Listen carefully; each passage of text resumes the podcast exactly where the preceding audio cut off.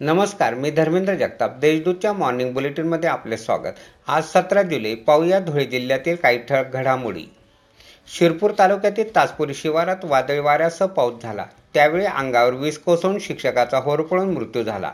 शेतातील कपाशी पिकाच्या निंदणीचे काम करणाऱ्या मजुरांवर देखरेख करण्यासाठी शिक्षक आले होते. त्यावेळी त्यांच्या पत्नीच्या डोळ्यासमोर ही दुर्दैवी घटना घडली. अशोक शिवराम मोरे हे मृताचे नाव आहे. जिल्ह्यात आतापर्यंत एक हजार अठरा रुग्ण कोरोनामुक्त होऊन घरी परतले आहेत. बऱ्या होणाऱ्या रुग्णांमध्ये सहा महिन्याच्या बाळापासून चौऱ्याण्णव वर्षाच्या व्यक्तीचा समावेश आहे. रुग्ण कोरोनामुक्त होत असल्याची बाब समाधानकारक असली तरी दुसरीकडे धोका वाढत आहे. जिल्ह्यात दिवसभरात पन्नासच्या पुढे बाधित रुग्ण आढळून येत आहेत. आतापर्यंत एक हजार सातशे सदोतीस बाधित आढळून आले आहेत. दोंडाच्या शहरातील समाजसेवी संस्थांनी पुढाकार घेऊन ओपन पेस दत्तक घ्यावी. त्या ठिकाणी वृक्ष लागवड करून ती जगवण्यासाठी प्रयत्न करावेत असे आवाहन नगराध्यक्ष नयन कुवर रावल यांनी केले आहे.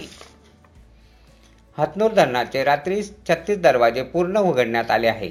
धरणातून ब्याऐंशी हजार चारशे सतरा क्युसेस वेगाने तापी नदी पात्रात पाण्याचे विसर्ग सुरू आहे. त्यामुळे तापी नदी काठावरील जिल्ह्यातील गावांना सतर्कचा इशारा जिल्हा प्रशासनाने दिला आहे.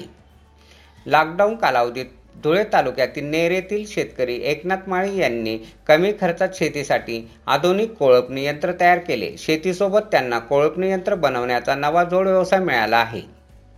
साक्री तालुक्यातील पानखेडा येथे सतरा वर्षीय तरुणीने मुंग्या मारण्याचा खडू खाऊन आत्महत्या केल्याची घटना उघडकीस आली आहे. प्रेमसंबंध असलेल्या तरुणाने तिला घरी घेऊन जाण्यास नकार दिल्याने तिने आत्महत्या केली.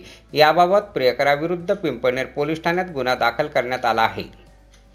धुळे येथील बाजार समितीत कोरोनाचा शिरकाव झाल्यानंतर आठ दिवसापासून सर्व व्यवहार बंद करण्यात आले होते. परंतु फवारणीनंतर गुरांचा बाजार भाजीपाला कांद्यांचा लिलाव सुरू करण्यात आला आहे. तर धान्य भुसार मालाचे लिलाव एकोणीस जुलैपर्यंत बंद राहणार आहेत.